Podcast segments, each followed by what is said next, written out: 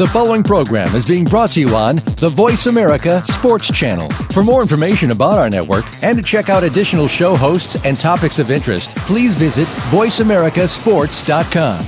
The Voice America Talk Radio Network is the worldwide leader in live Internet talk radio.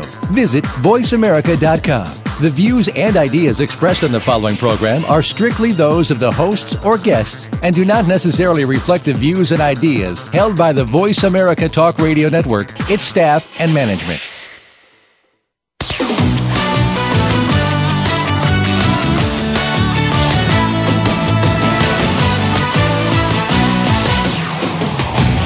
Are you ready to talk sports with one of the leading sports journalists of today?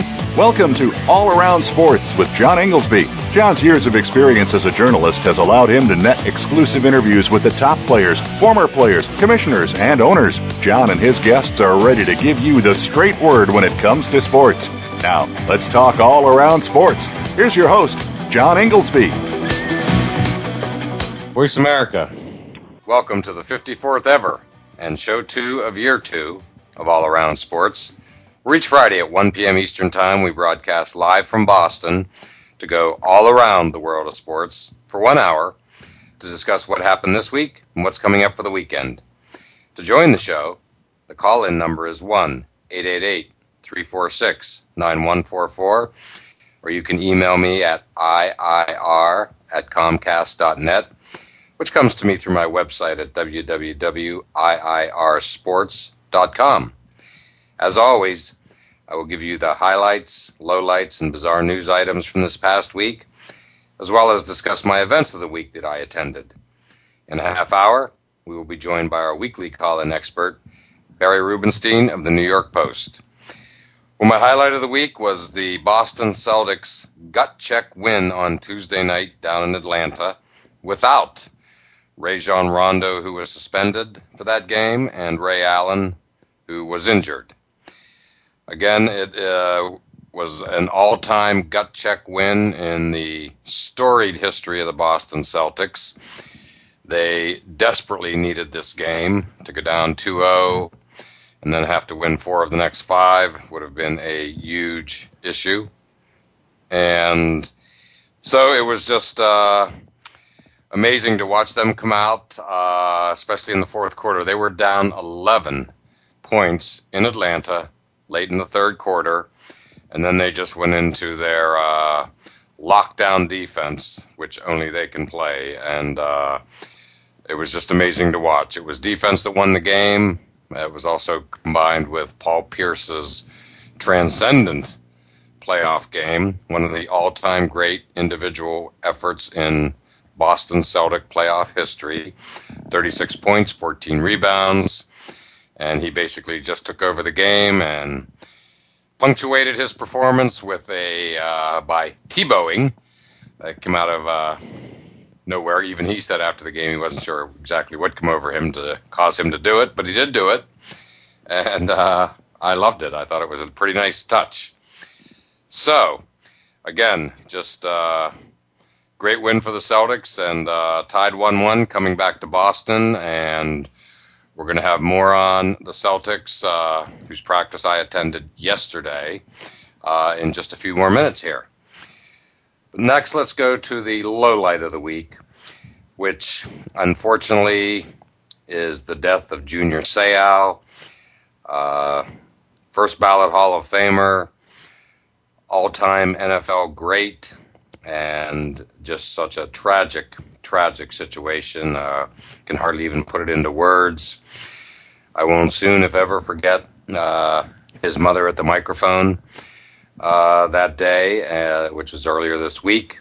And uh, again, just so, so sad. Uh, obviously, he'll always be a San Diego Charger. That's where he carved out his Hall of Fame career. But he also played here in New England, 20 minutes from my house at Gillette Stadium where he was part of the 16 and 0 regular season undefeated team. And Coach Bill Belichick absolutely loved him and, in effect, brought him out of retirement. And after the Chargers, he went to the Dolphins for three fairly nondescript seasons. then retired. Belichick brought him out of retirement, where and he came to the Patriots for three seasons, where he played uh, pretty well, better than he did in Miami, and he was instantly and quickly embraced by fans. And you know, it's funny the mem- the things you remember. My all-time memory of Seau up here in New England was uh, when he broke his arm in a playoff game. It literally happened right in front of me. You could hear it, you could see it, and he just basically just got up and walked right off the field, and I just never forgot it. Uh, so, again, it's just a, a horrible, horrible situation. Uh, hoping some good can come out of it. There's breaking news here in Boston this morning and nationwide coming out of uh, San Diego that his family has decided to donate his brain to Boston University and their concussion studies uh, unit, of which I'm very familiar. They're based up here in Boston, obviously, and uh, Chris Nowinski heading that up. And uh, Junior Seau is, you know, such a big name, a household name that uh, I'm hoping that this will trigger and force change that will somehow, some way start to uh, diminish the number of incidents recur, you know, occurring with concussions with uh, not only former NFL players, but NHL players and beyond. And this, again, his name is just so big that this may be uh, the incident that finally forces real, real change in this area. And let's hope that it does. And my bizarre story of the week is Yankees legendary closer, Mariano Rivera, injuring his knee, tearing his ACL uh, yesterday while shagging fly balls out in the outfield, something he did before basically every game for during his 18 year career. Uh, it sounds like his career might be over. Uh, seeing Rivera crying in front of the microphones, seeing the reaction of his teammates, specifically Derek Jeter and A Rod.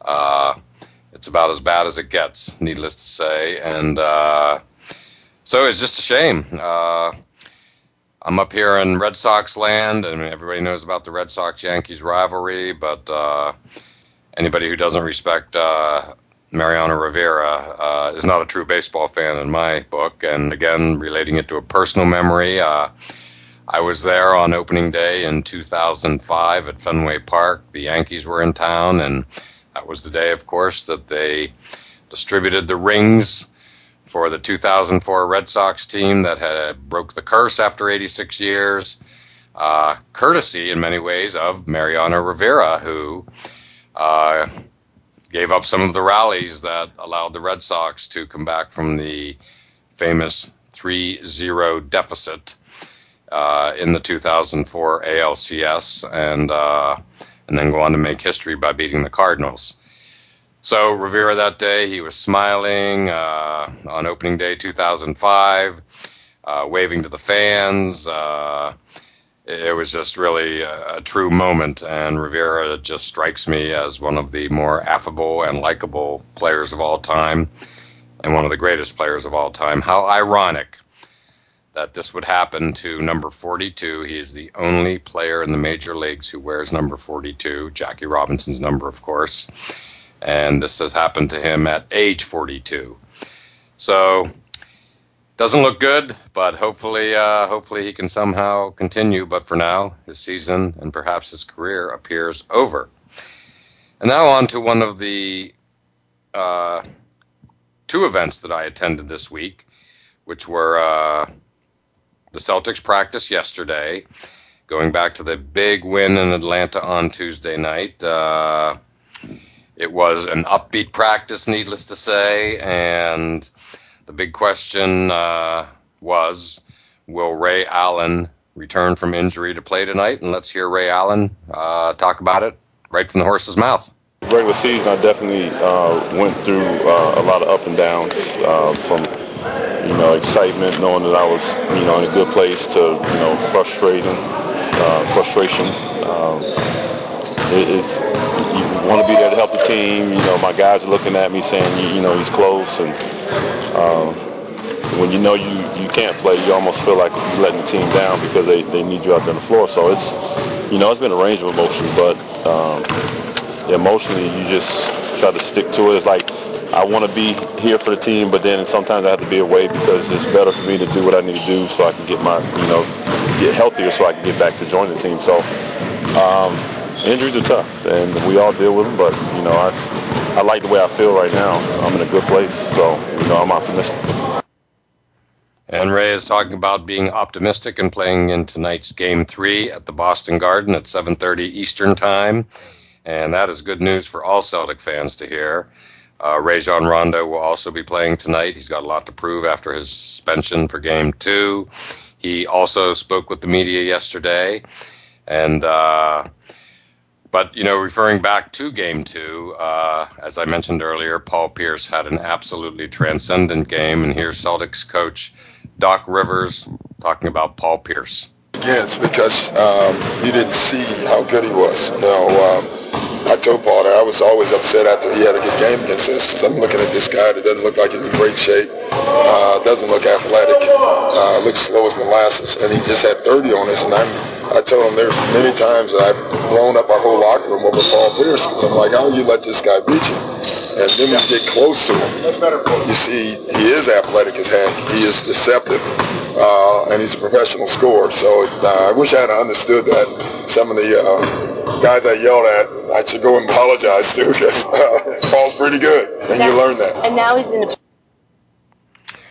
and, you know, interesting comments from Doc Rivers because as a longtime Celtic watcher, I've also felt like the same way about watching Pierce. Just, you know, when you first see him or whatever, uh, you just don't think he's going to be the athlete that indeed he turns out to be on the court he's generally unstoppable. There's no other way to say it.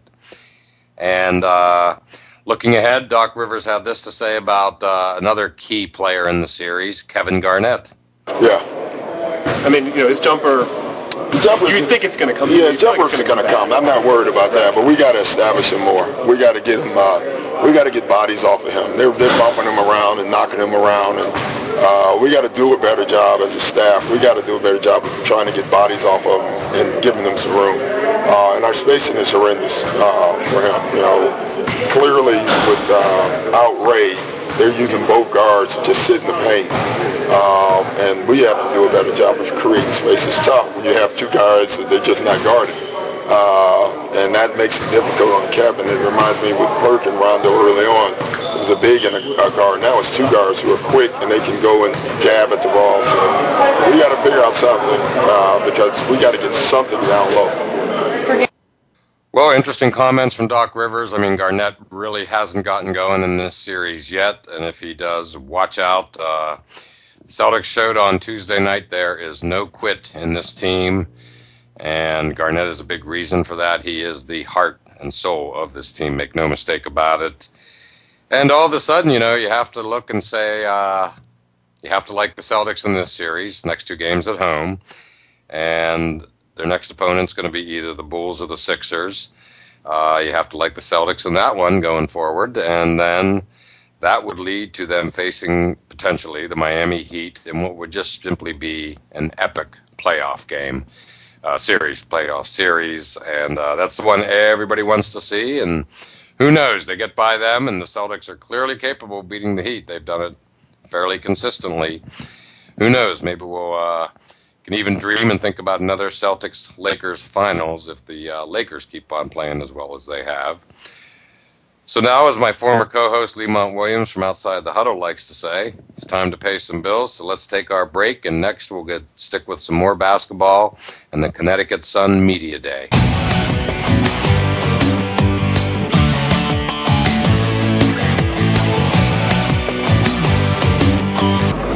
Your internet flagship station for sports, Voice America Sports. Sports have become a big part of everyone's lives today. We all have that team that we live and breathe to follow. We watch hours of football on TV, play Madden Sports on our gaming system, and our wives can't seem to tear us from the couch. If this sounds like you, or if you're a football wife who wants a few words, We want to hear from you. Listen for Life, Love, and Sports, featuring your host, Ron Dixon. Ron takes you inside the world of sports and finds out what you, the fan, are talking about today. Listen Wednesdays at 5 p.m. Eastern, 2 p.m. Pacific on Voice America Sports. This is It Sports is an engaging talk program that includes you, the experts, and sports, all moderated by Coach Carl Hargrave. We'll talk about what's going on in the general sports world, collegiate and professional. Take a look at youth-oriented sports, athletic development and sportsmanship, faith, and where it has its place in sports, along with a lively discussion with Coach Carl every week. Tune in to This Is It Sports with Coach Carl Hargrave every Thursday at 3 p.m. Pacific Time, 6 p.m. Eastern Time on the Voice America Sports Channel. Your internet flagship station for sports. Voice America Sports. You're listening to All Around Sports with your host, John Inglesby. Become a part of today's show by calling 1 888 346 9144. That's 1 888 346 9144. Or by sending an email to IIR at Comcast.net. Now, back to the show. Voice America, welcome back to segment two of All Around Sports. This is your host, John Inglesby, and to join the show, the call in number is 1 888 346 9144, or you can email me at IIR at Comcast.net. Well, big week for events, and on Tuesday of this week, I attended Connecticut Sun Media Day. The Connecticut Sun are members of the WNBA, Women's National Basketball Association, and they play at the Mohegan Sun Arena in Connecticut. And uh, we spoke with Coach Mike Thibault and various players during Media Day. And let's start off with uh, Coach Mike Thibault and his championship expectations for this year. You start, you want to win a championship. Everybody wants to, but then there's, you know, there's a little bit of reality about, you know, how far along you are in your development. Uh, we knew we were going through some growing pains the last couple years. You know, making the trade that we did, uh, bringing in young players, um, blending in a couple veterans who, at the time when they were being blended in, Kara and Asjha weren't healthy. Um, with about halfway through last season, we got to that point where we knew we were healthier and could do the things we were capable of. And they were not happy losing that playoff series. They knew they could have won it. You know, you had the lead in the fourth quarter in both games, and ironically, it was our offense that let us down more than our defense uh, in the playoffs. Uh, their expectation and, and, my expectation is to compete for a championship.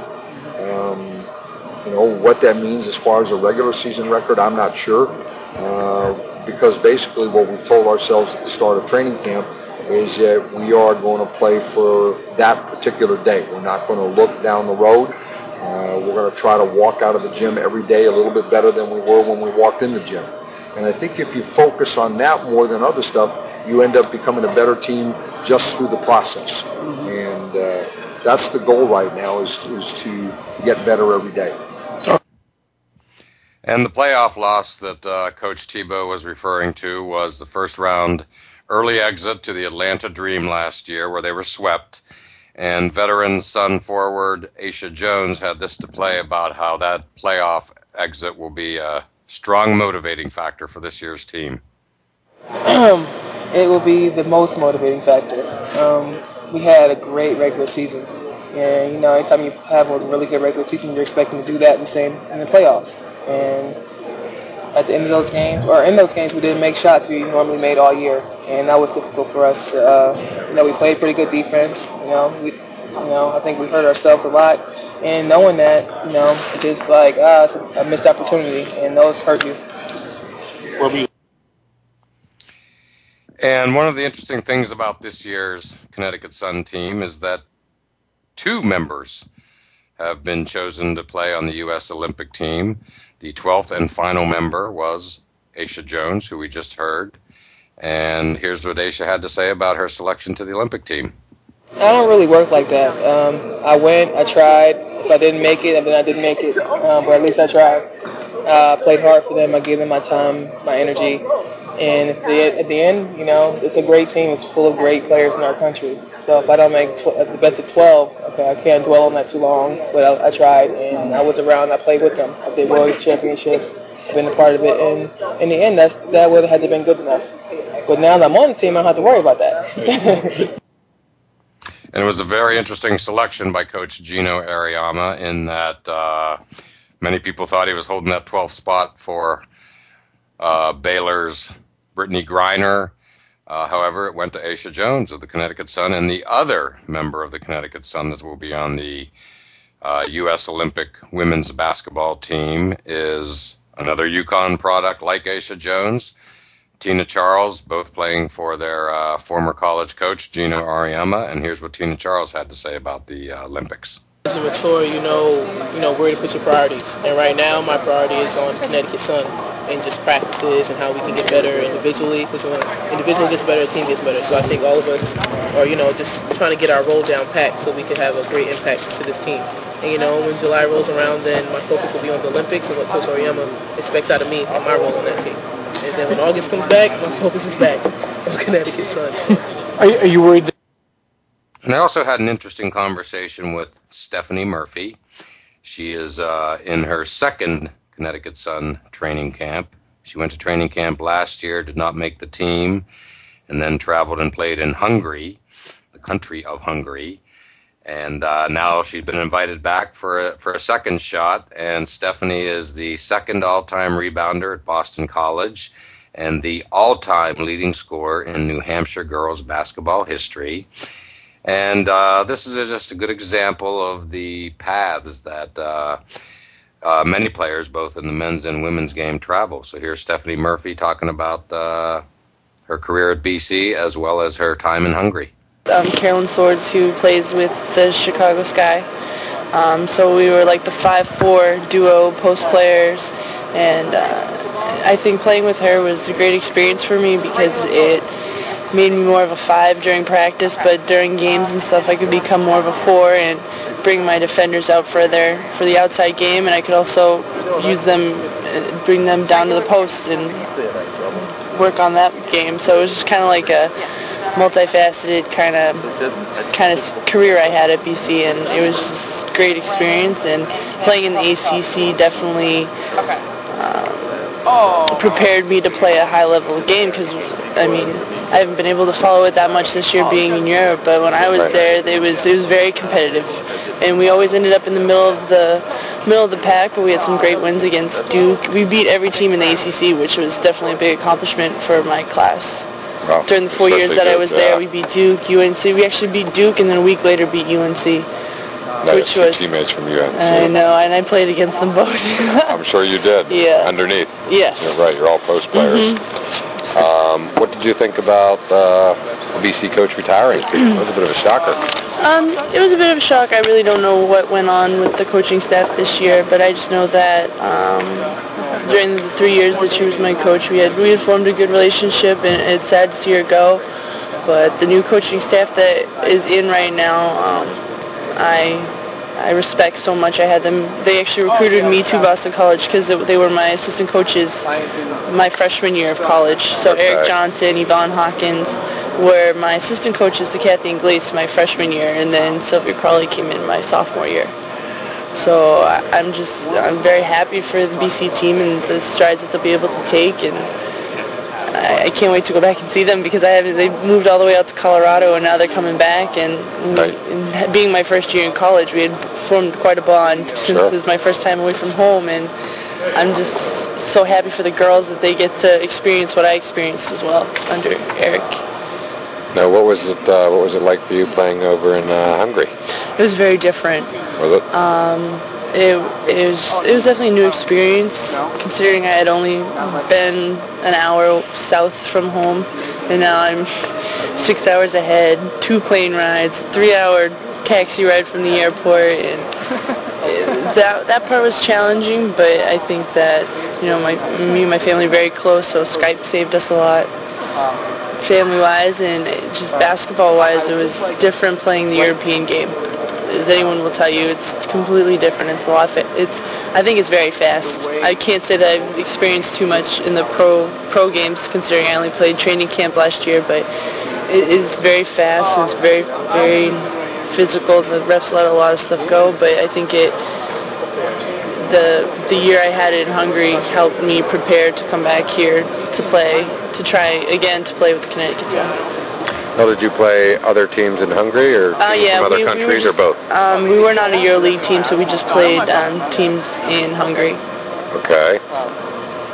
And uh, so, how do you think that your experience in training camp last year, what would that have been about, a month or so? Um, well, I made it throughout all of training camp, so however long it lasted two and a half, maybe three weeks. Okay. Now, how do you think that experience will help you coming into this year and your second training camp? Um, I definitely came in a little bit more comfortable just with the people because it wasn't like I had to meet a whole new team and a whole new coaching staff. Um, I, I know what the coaches are expecting during training camp, and I know what, what training is going to be like. It's kind of like I'm a rookie, but I've been through this training camp before, so I'm more prepared physically and mentally for uh, what's to come in the next coming weeks. Yeah, I mean it's you know it's obviously a veteran team as evidenced by the first draft pick where mm-hmm. you know they drafted somebody who they aren't bringing in this year, mm-hmm.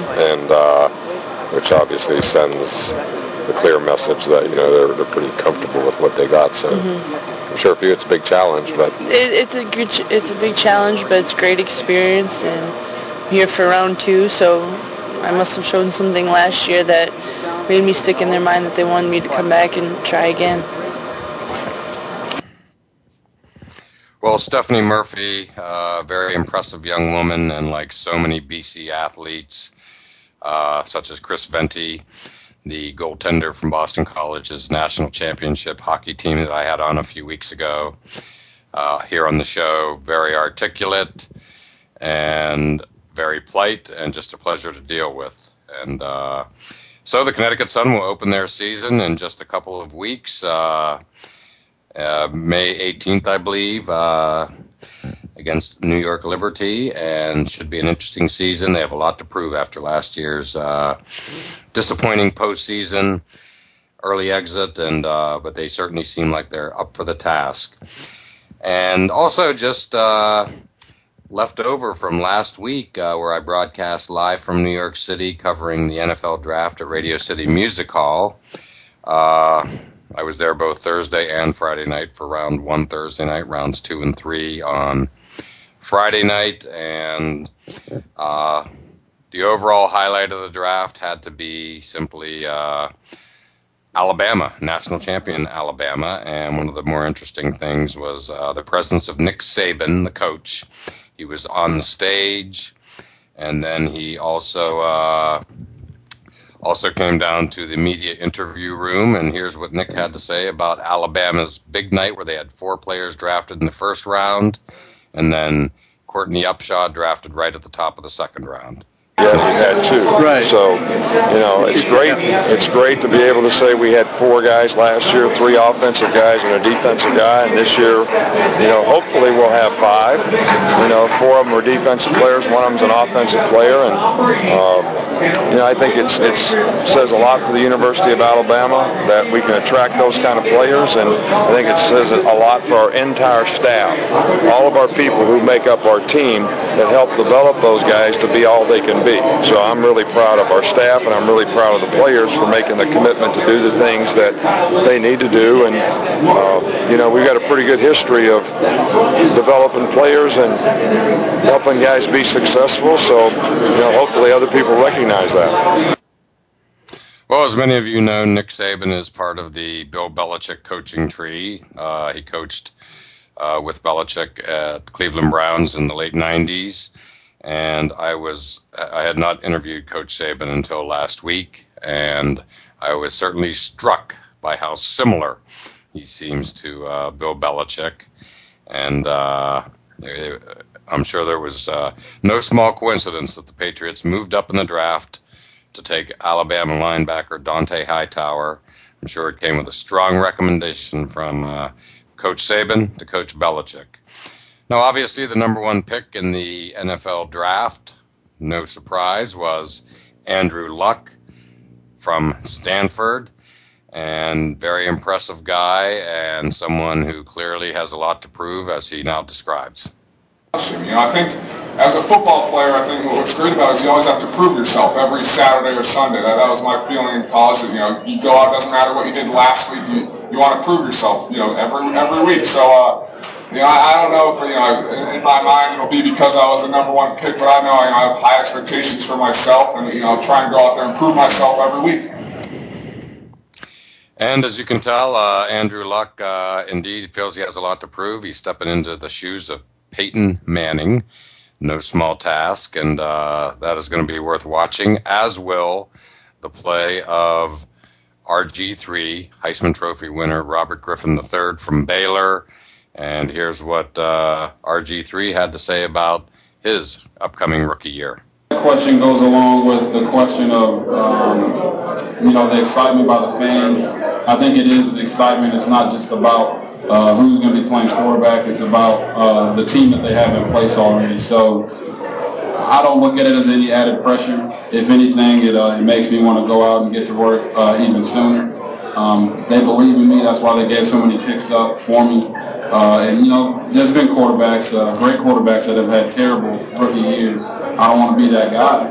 I'm going to make sure I do everything to make sure I'm not that guy. But, you know, Peyton Manning had a, you know, not a great year as, as a rookie and uh, he's now considered one of the best of all time. So you just got to work through the bumps and uh, try to succeed uh, in whatever ways you can.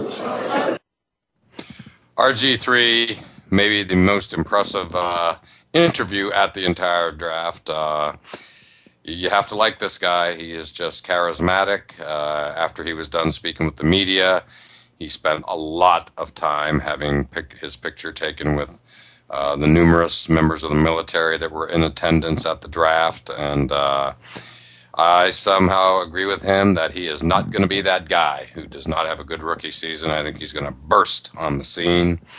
And I hope he does. He's very, very likable, to say the least.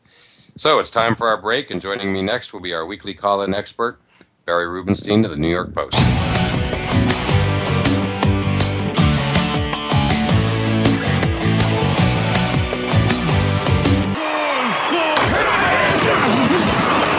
Internet flagship station for sports. Voice America Sports. Ready for in your face sports? Want to talk about the topics that nobody else is willing to talk about, either because they're too scared to touch them or just don't think it's the way to go? You're not going to be shy here. Tune in to Here's the Deal with Mega and Steel, featuring Ike Mega Griffin and Sydney Steele Justice. We've got the facts to back up the talk and invite you to join us every Friday at 2 p.m. Pacific Time, 5 p.m. Eastern, just before the weekend on the Voice America Sports Channel. We tell it like it is.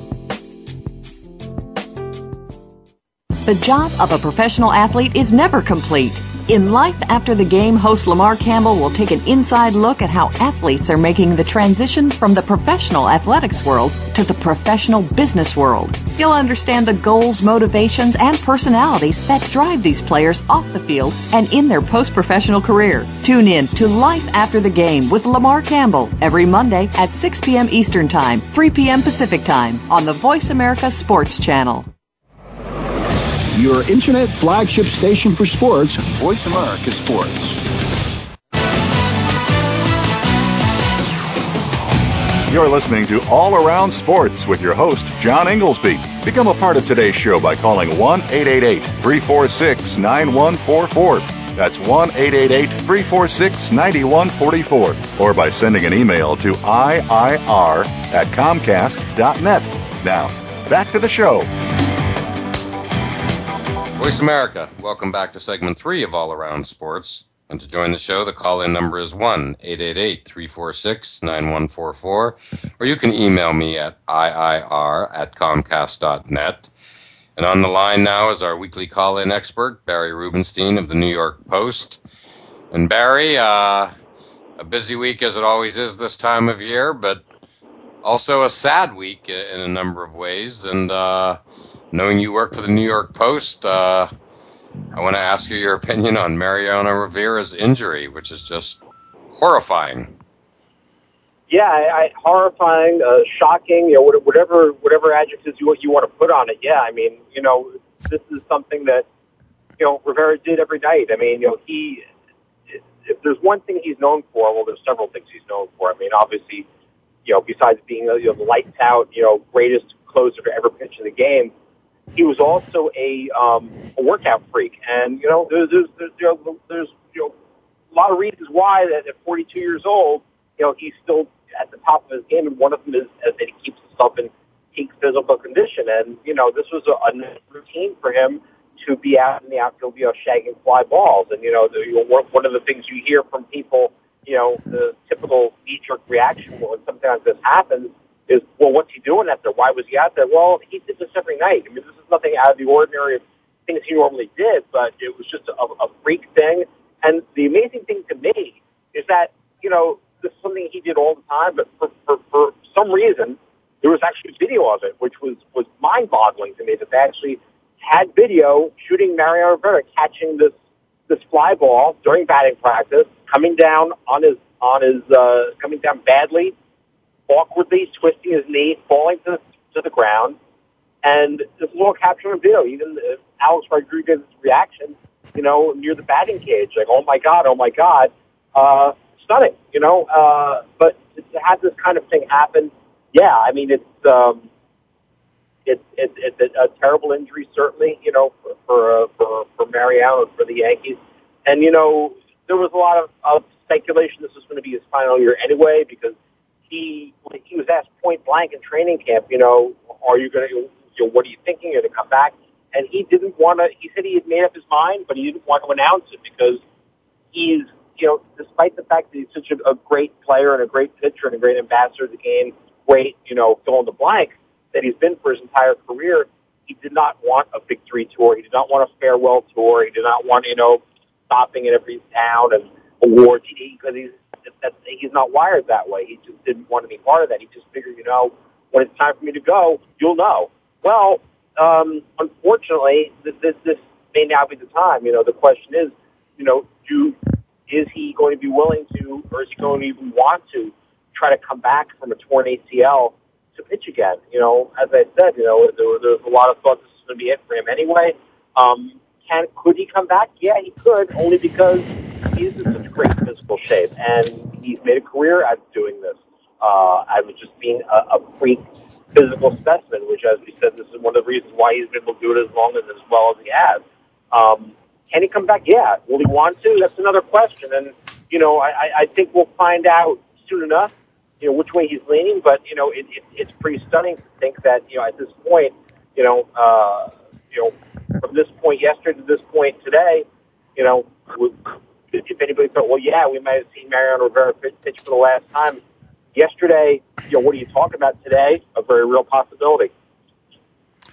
Absolutely, Barry. And, you know, at minimum, he's always been old reliable, and reliable is, uh, doesn't do his career justice. Uh, but he's just always been there for the past, uh, you know, decade plus, And it's just not going to be, it's like uh, almost hard to imagine the Yankees without Rivera coming in to close the game. It, it changes everything, not the least of which is, you know, their opportunity to make this year's postseason. Uh, it's going to be very, very interesting to watch the Yankees in the coming weeks to see how they, uh, you know, recover from this. Uh, you know, to me, yeah. there's you know, there, there's no bigger blow that could have possibly occurred, even Jeter or A-Rod going out. I mean, this is just, or Sabathia, this is just uh, the guy they could count on night in, night out. Mr. Automatic. Yeah, I mean, you can you can easily make the case that he's the most important guy in that team because you know, as you yes. said, and as as that's his reputation. You know, when he came on in the ninth inning, it was, it was going to be lights out for the most part. I mean, think about this. Here's a couple. Here's a couple things to think about. In in, in the postseason, I believe he's pitched oh, 141 postseason innings in his career. His ERA was, I think, .71, something like that. His ERA under under one for his, for his entire postseason career. That, that that's mind-boggling that be that consistent to be able to put up those kind of numbers uh, in the in the situation where you know where the microscope is is is brightest and your you know, the lights are brightest and you know you're you're on display for the whole world to see. Uh, and also, you know, you, you think about Mariano Rivera, how he's just you know this guy has just been around for so long and been so consistent. Think about this too. I mean, you know, we know that uh, that Major League Baseball has uh, retired number 42 for Jackie Robinson. Mariano Rivera is the only guy left in the major leagues who still wears number 42 because he was grandfathered in. They had the rule at the time that anyone who wore that number at the time of uh, of when of, of when that number was retired for, for Jackie Robinson could wear it. Well, Mo is the only guy left in the major league that still wears number 42, and once he leaves, that's going to be it. And the only time we're ever going to see number 42 again is you know when when Major League Baseball does its annual Jackie Robinson Day, and everybody wears it. But Mo will be the last last player to wear number 42 uh, in the game. So you know you talk about how long this guy has been around and how automatic he's been and how much he's been part a part of of of baseball, not only for the Yankees but for you know for, for the major league as well. Well, no one more worthy to wear number 42, be the last player to wear number 42 than Rivera. And, you know, the other key thing to think of here is simply that, you know, Mariano changed the way the Yankees played baseball. In other words, for the Yankees for so many years, it really hasn't been a nine inning game per se. They basically played for seven or eight innings, uh, get the lead, and then they would bring in Rivera and win the game. I mean, that was just their, you know, very, very successful pattern, to put it mildly. No other team played that way, probably ever in the history of baseball, because nobody else ever had a closer that was so automatic. And again, it's just going to be hard to imagine. You know, another irony, of course, is that he is now age 42 of all things. So if this is the end of his career, he will indeed have ended at age 42 to boot. So a uh, number of ironies there, to say the least. Uh, so we shall see. Uh, again, you know, to watch Rivera crying in the clubhouse, to see, you know, literally the shocked reaction of his teammates was, uh, you know, not the least of which was A Rod, Jeter, manager Joe Girardi. They, everybody was in shock, needless to say. Plus, to watch their reactions, uh, you know, on the field as they saw Rivera crash into the wall. That was something you don't see every day. Going back to your first point about the fact that it was even on video. Yeah, I mean that was surprising enough, but yeah, the reactions, you know, when you and and to see reactions like that, to see you know Mariano Rivera, you know, who's always been the you know, you know when you think think about when you think about the Yankees, one of the things that re- that really you think about, think about the stoicism of this team. You think about a guy like Derek Jeter, a guy like A Rod, a guy like um, a guy like Rivera. I mean, they're so stoic, they're so professional. They go out and get the job done, and to see you know to see them that emotional, you know that that tells you how important this and how how pivotal this uh, this guy is to them, and then you know understandably so. Um, you know, another thing too is interesting. I was listening to sports radio uh, a little while ago, and they were talking about uh, a debate. You know, and it's a fair debate. You know, if you if you want to, if, if you're putting up the Yankees Mount Rushmore, okay, four guys in the history of the New York Yankees, who's going to put up there? You know, you, you, you could make a case that Mariano Rivera deserves a spot up there. Um, you know, you could you could you could argue long and hard about, you know, maybe maybe two of the four. You know, certainly certainly certainly Babe Ruth, probably Lou Gehrig, probably Joe DiMaggio. Although there's a lot of other guys that would deserve at least to be part of that conversation. And I think Mariano Rivera deserves to be part of that conversation too. So it's a little food for thought there, but uh, of an interesting, uh, interesting debate for maybe another time. Oh, to say the least. Well, when you consider that, you know, I agree with you on Ruth, Gehrig, DiMaggio. I think they just have to go up there. And then, if you're left with one more bust, so to speak, uh, one more face to go on there, you're looking at Mickey Mantle, Derek Jeter, and Mariano Rivera among a host of other players. So that is really, really, really a tough one. Uh, I think they would need to build a, a second mountain for that one, to say the least. I think they would. Oh, mountain I know. Range, baby. Yeah, yeah, yeah well, Barry, on that note, uh, I think we'll take our break, and uh, we have more sad news that occurred this week. Uh, much sadder news, to say the least. Obviously, Junior Seau. I'm very interested in getting your thoughts on that, but we'll do that on the other side of this break. The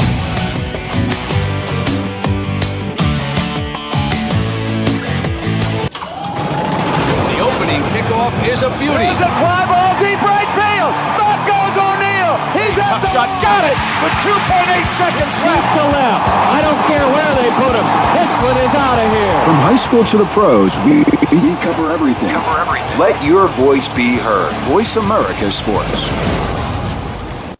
We some hard hitters. Some hard hitters. Hard Hitting Radio is a new kind of sports and entertainment show. Your hosts are NFL veterans Mark McMillian and co-host Byron Evans. It's an hour of hater-free radio every week.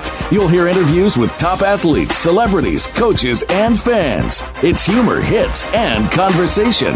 Hard Hitting Radio is on with McMillian and Evans. Listen Fridays at 3 p.m. Pacific Time, 6 p.m. Eastern Time on the Voice America Sports Network.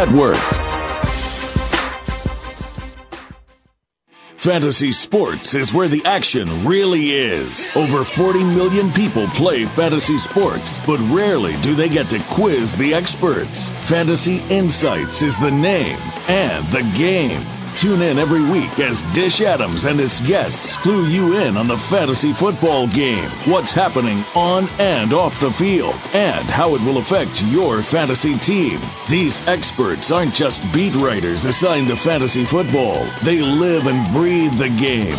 Tune in to Fantasy Insights with Dish Adams every Thursday afternoon at 2 p.m. Pacific, 5 p.m. Eastern on Voice America Sports.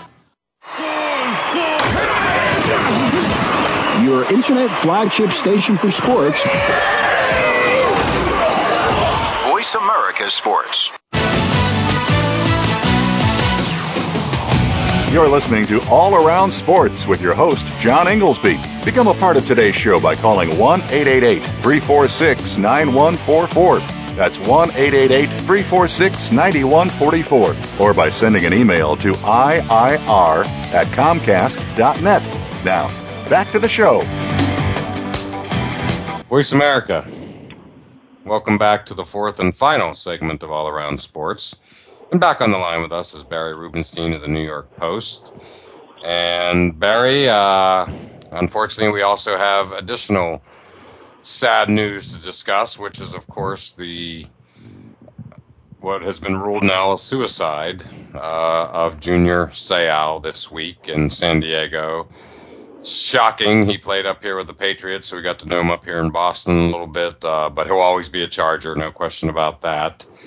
And uh, you, you, know, still find it hard to believe. Uh, as I referenced at the beginning of the show, the family announced, I believe, this morning that his brain will be donated to the Boston University School of Medicine that studies brain injuries uh, in former football players and other athletes. And uh, Chris Nowinski heads up that unit. And uh, so, I'm very interested to hear your thoughts on the shocking death of uh, Junior Seau.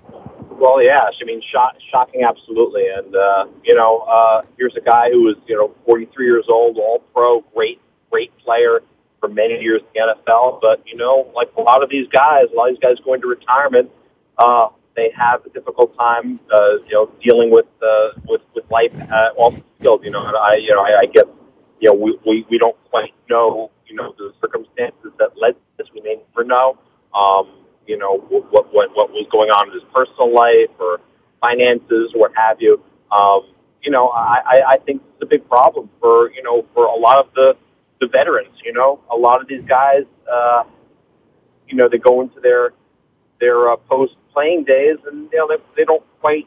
It's it's very hard for them to kind of react to, to life as a quote normal person, uh, not as a, not as a star, not as a football player, not as an athlete. You know, um, you know they can't uh, physically do the things that they always did, or you know mentally it's a lot different. Um, so it's a completely different mindset, and you know, and uh, maybe these guys are just you know prone prone to depression after after you know kind of you know losing their livelihood, having it you know taken away you know because of, of health or because of injury. Um, and you know, I think there's a lot to be said with with this, with the with the concussion and depression uh, studies that that uh, that they will be doing. Uh, same thing they did with uh, Dave Duerson after he passed. So you know, I, I think you know a lot of these questions. You know, you we, we may find out, we may not either. Um, but yeah, I, I think it's part of a bigger issue uh, with, with with NFL veterans. I, mean, I heard an amazing statistic this morning uh, on the radio before coming on, and it's just you know you know when when you get to a certain point in your life, um, you know there are very few things that kind of blow you away. You know, most of the things you know when, when especially coming from a newspaper background, you know, we tend to be a little little cynical, but right. Uh, this but this actually blew me away when I heard this. Um, 90%, 90% of all NFL players who made more than $15 million in their career, according to a study, are now bankrupt. Think about that for a second. I mean, that just, that's just a mind-boggling number to me. And that just tells me that, you know, I, I, I think, I think the NFL needs to do a better job when it comes to counseling these players. You know, um, they spend a lot of time and effort, you know, counseling them on how to deal with the media, on how to, you know, conduct themselves you know, on the field, you know, protecting the shield and all that stuff. But I, I think in light of, you know, the situations that we, that we've seen, you know, first with Dave Duerson now, uh, uh, sadly with Junior Seau. And, you know, when you factor in all the other veterans that are having, having a hard time just dealing with life after football, I, I think, I think there's going to be a groundswell of, of, of support for the league putting together some sort of post-player program. I mean, they may have these already. You know, you don't, you don't, don't we don't hear too much about this, but you know, I, I think there needs to be more more said about it, more done about it, and more ways to help these guys that are going through issues, that are going through things in their personal life, that are, are going through the transition of their post football career. Um, I just think some there, there, it, I think it's it's you know people crying for help, and I really I really think that the, the league needs to really look long and hard at ways to you know, protect the, the protect their protect the lives of these players after they leave the game. I don't think enough enough time, enough attention is spent on that. I mean, certainly plenty while they're playing. You know, I, you know these guys, you know, left parts themselves all over uh, NFL fields for their entire careers, and you know, I I think it I I, I think they deserve to have people kind of helping them and looking after them and making sure that they're that, that they're going on to live you know, as normal lives as possible once their playing days are over. I, I, think we're going to have to see that. And, you know, uh, you know, I know you have a lot of NFL ties. You know, maybe you can offer a little, little insight into this too. But I, I do think more needs to be done for the retired players moving forward. Well, you raise a very interesting point because uh, I am quite familiar with what is called the NFL Player Engagement Program, now headed by former All Pro Troy Vincent formerly headed by Hall of Famer Mike Haynes. And uh, it's it's the first and the best of its kind in any pro league. Uh, it's you know everything from you know they've literally have you know a well known one of the foundational programs is what's called broadcast boot camp where they teach uh, players how to become broadcasters many many success stories there Tim Hasselbeck being like a, a classic candidate, Damien Woody as well, of players who, you know, attended broadcast boot camp. I actually went there for a day a few years ago. It's done at NFL Films outside Philadelphia. And they also do, uh, they offer these programs with colleges, uh, Harvard Business School, Wharton uh, Business School, we part of University of Pennsylvania, of course, Kellogg Business School out of Northwestern, Stanford Business School. Uh, again, I actually sat in on a class at Wharton. I talked with members of the Harvard faculty who teach the NFL players. I mean, this is just, you know, it's called, it's an entrepreneurial business program. Uh, it's just simply, you know, at the highest level of, you know, the highest, you know, most prestigious institutions in the United States. Uh, they offer numerous courses for you know rookies and orientations, what have you, uh, on you, you know life in the NFL, basically, and you, you know all the various uh, ups and downs that are connected with being an NFL player and associating yourself and getting your finances in order, associating yourself with the right people, that type of thing. Uh, Troy Vincent has taken this program recently to the next level where they've, uh, you know, started a music boot camp for current and former players interested in getting into the music industry, a film motion picture boot camp out in Los Angeles for players interested in getting into the movie industry uh, again, and much, much more. You know, I, I don't have enough time to get sure. into it all. Trust me. Um, and it's just, you know, something that is, you know, at the highest level, so impressive. I've met and talked with, you know, people who have gone through the program, you know, Mike Haynes when he was there administering the program and you, you know, they they really have invested tremendous amount in these programs, and I'm sure they'll continue to invest more. And uh, yeah, so it, it, frankly, from where I'm sitting, you know, when I see things like Junior Seau, I, I'm all the more baffled by it because you know there are many, many uh, opportunities offered for players to you know, think about and actually act on what they're going to do with their life after football, which, you know, by all accounts, with Junior Seau, it is, uh, you know, he was uh, a man who played 20 years, most importantly,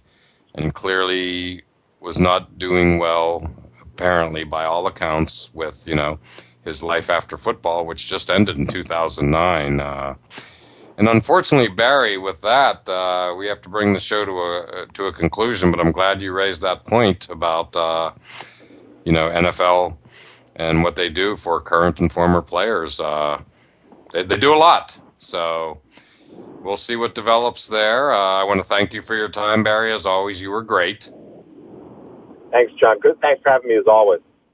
You are more than welcome. And just in closing, my pick of the weekend for appointment viewing is the Kentucky Derby tomorrow afternoon, evening on television, and something I always enjoy. And I want to thank you all for listening, and we'll do it again next week at 1 p.m. Eastern Time on All Around Sports. Thanks again for tuning in to All Around Sports with your host, John Inglesby. Be sure to tune in again next Friday at 10 a.m. Pacific Time, 1 p.m. Eastern Time on the Voice America Sports Channel. Have a terrific weekend, and we'll talk sports again next week.